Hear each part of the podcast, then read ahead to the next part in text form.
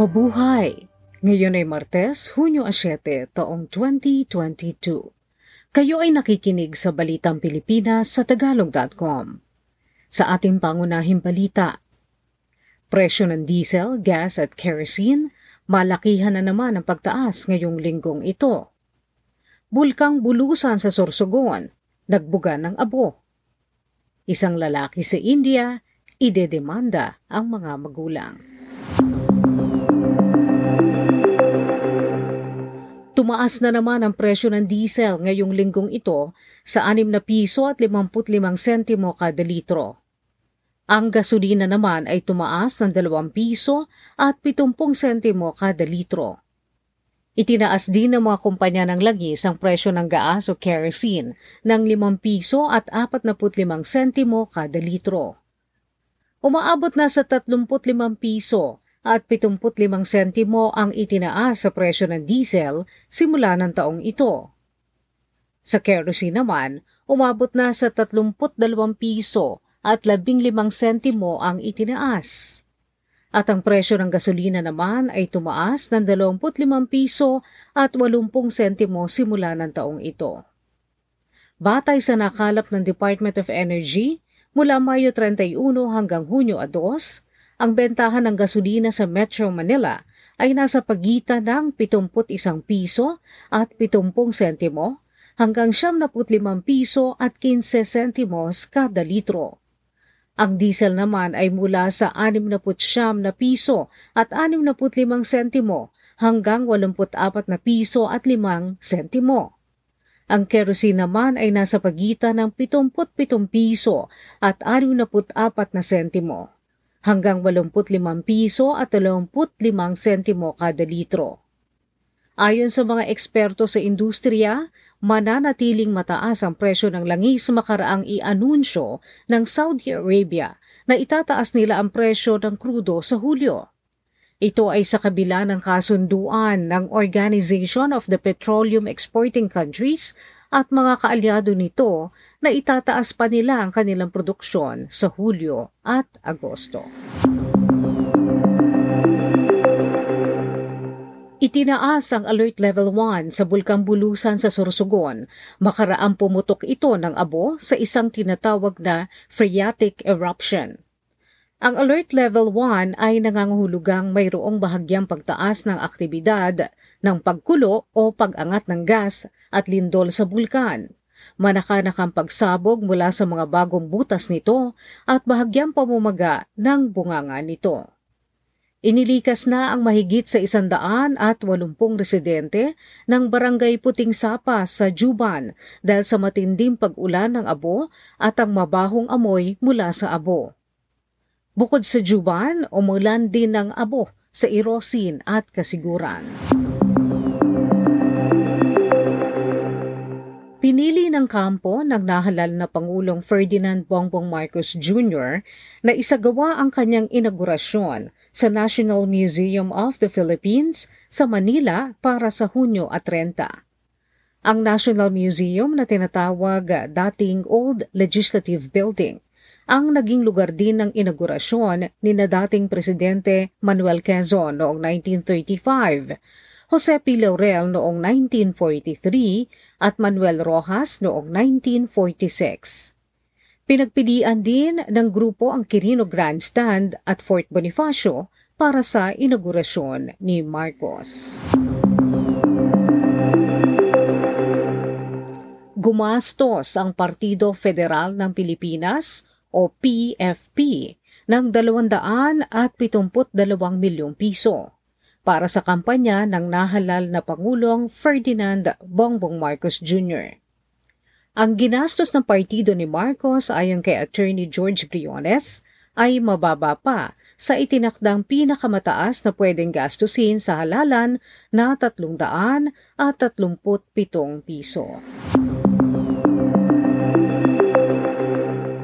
Iniutos na tanggapan ng Ombudsman ang suspensyon ni Anti-Red Tape Authority o ARTA Director General Jeremiah Belhica at apat na iba pang opisyal dahil umano sa maanomalyang pagbibigay ng frequency sa isang bagong kumpanya sa telekomunikasyon.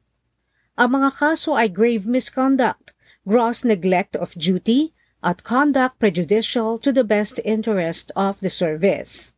Ang mga kaso ay may kinalaman sa pagbibigay ng frequency sa Now Telecom Company Incorporated noong Marso 1, 2021 bilang ikatlong telecom provider. Ang direktiba ay inilabas kahit na hindi naman sumali ang Now Telecom sa proseso ng pilian para sa ikatlong telco dahil hindi ito nakakumpleto ng mga kinakailangan. Ang mga frequency na ibinigay ng ARTA sa NOW ay ang mga nakatakda na para sa Dito Telecommunity Incorporated na siyang napiling ikatlong telecom provider. Ayon naman kay Belica, hindi naman ang ARTA ang nag-aproba ng obligasyon ng NOW kung hindi ang National Telecommunications Commission. Sinabi ni Belhica na nagbigay sila ng Order of Automatic Approval sa NOW makaraang bigyan sila ng NTC ng pansamantalang karapatang makapagpatayo, mag-operate at magmantina ng isang mobile telecommunication system. Pero dahil hindi nakapagbigay sa kanila ng frequency ang NTC, humingi ng tulong sa ARTA ang NOW. Makaraang ilabas ng ARTA ang Order of Approval Nagreklamo naman sa ombudsman ang dito. Ang solar energy company na Raslag Corporation na nakabase sa Pampanga ay tagumpay sa unang pagpasok sa merkado, makaraang kumita ito ng 700 milyong piso. Ang shares ng kumpanya na may ticker symbol na ASLAG na ang ibig sabihin ay ilaw sa Kapampangan ay nag-trade ng hanggang 2 piso at 48 sentimo o 6 na porsyentong pagtaas. Ang stocks nito ay nagsara sa 2 piso at 5 sentimo, mataas ng 2 kalahating porsyento mula sa unang offer price nitong 2 piso. Binabalak ng Raslag na pinangungunahan ng veterano sa industriya ng kuryente na si Peter Nepomuceno na gamitin ang kikitain para sa pag-develop at pagtatayo ng solar project na Raslag 4, pre-development ng Raslag 5 at iba pang darating na solar projects. Ang Raslag 4 at 5 ay may pinagsamang kapasidad na 23.187 at 87 megawatts. Nakapagtala ang bansa ng average na 185 kaso ng COVID-19 mula Mayo at 30 hanggang Hunyo a 5. Bumaba ang mga kaso ng 1.4% mula sa nakaraang linggo ayon sa Department of Health. Naitala ng DOH sa 1,200 at 75 ang mga bagong kaso ng COVID-19 para sa panahong ito. Sa mga bagong kasong naiulat, labing-anim ang malala o kritikal na kaso. Bagaman at walang bagong kamatayang naitala sa loob ng nakalipas na dalawang linggo, isa naman ang nakumpirma na namatay noon pang Enero 2021. Balita sa palakasan Ang guard ng Hinebra na si Scotty Thompson ay tinapos ang kanyang mahusay na kampanya sa ika-46 na season ng Philippine Basketball Association makaraang makuha ang pinakamataas na pagkilala rito. Natalo ni Thompson sina Robert Bollick, guard ng Northport, Calvin Abueva na forward ng Magnolia, at ang sikat sa TNT na si Mikey Williams para mapagwagihan ang PBA Season 46 na Most Valuable Player Award.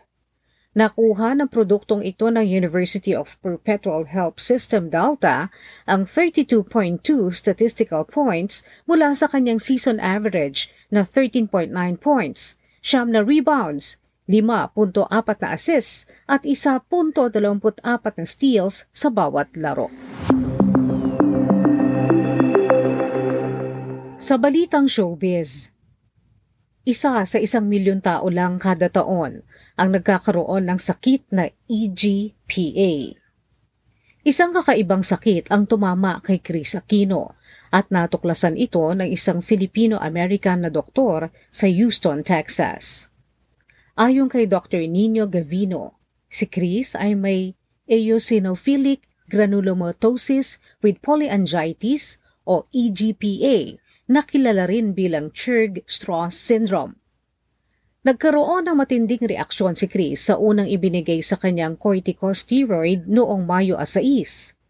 Dahil dito, inirekomendang dalhin na siya sa Estados Unidos para doon sumailalim sa paggamot ng nukala o mepolizumab, isang non-steroid na gamot sa EGPA na aprobado ng FDA at mabibili sa Amerika, pero hindi sa Pilipinas at Singapore kung saan siya sumailalim sa mga pagsusuri.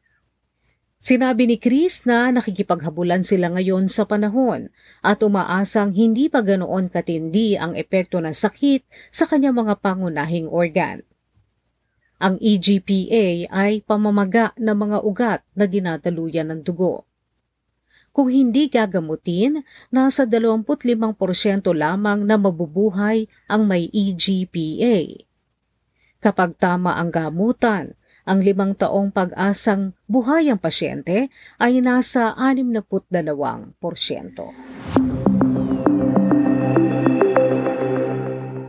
Sa ating balitang, kakaiba Isang 27 taong gulang na lalaki sa India ang nagpaplanong idemanda ang kanyang sariling magulang. Ang dahilan niya? Dahil ipinanganak siya ng kanyang mga magulang na hindi naman niya kagustuhan. Sinabi ng negosyante mula sa Mumbai na si Raphael Samuel na mali na ipanganak sa mundong ito ang mga bata dahil mahaharap lamang sila sa habang buhay na pagdurusa. Nauunawaan ni Samuel na hindi naman tayo makapagbibigay ng pagpayag bago tayo ipanganak. Pero dahil hindi naman natin hiniling na tayo ay ipanganak, kailangang bayaran tayo habang buhay sa pagkakapanganak sa atin. Ang paniniwalang ito ni Samuel ay nagmumula sa tinatawag na anti-natalism, isang pilosopiya na naniniwalang ang buhay ay puno ng siphayo, kaya't kailangang itigil na ang pagbuo ng mga bata. Handa naman ang mga magulang ni Samuel na harapin sa korte ang planong demanda ng kanilang anak. Kapwa mga abogado ang mga magulang ni Samuel. At yan ang kabuuan ng ating mga balita ngayong Hunyo 7, taong 2022 para sa Tagalog.com. Basta sa balita, lagi kaming handa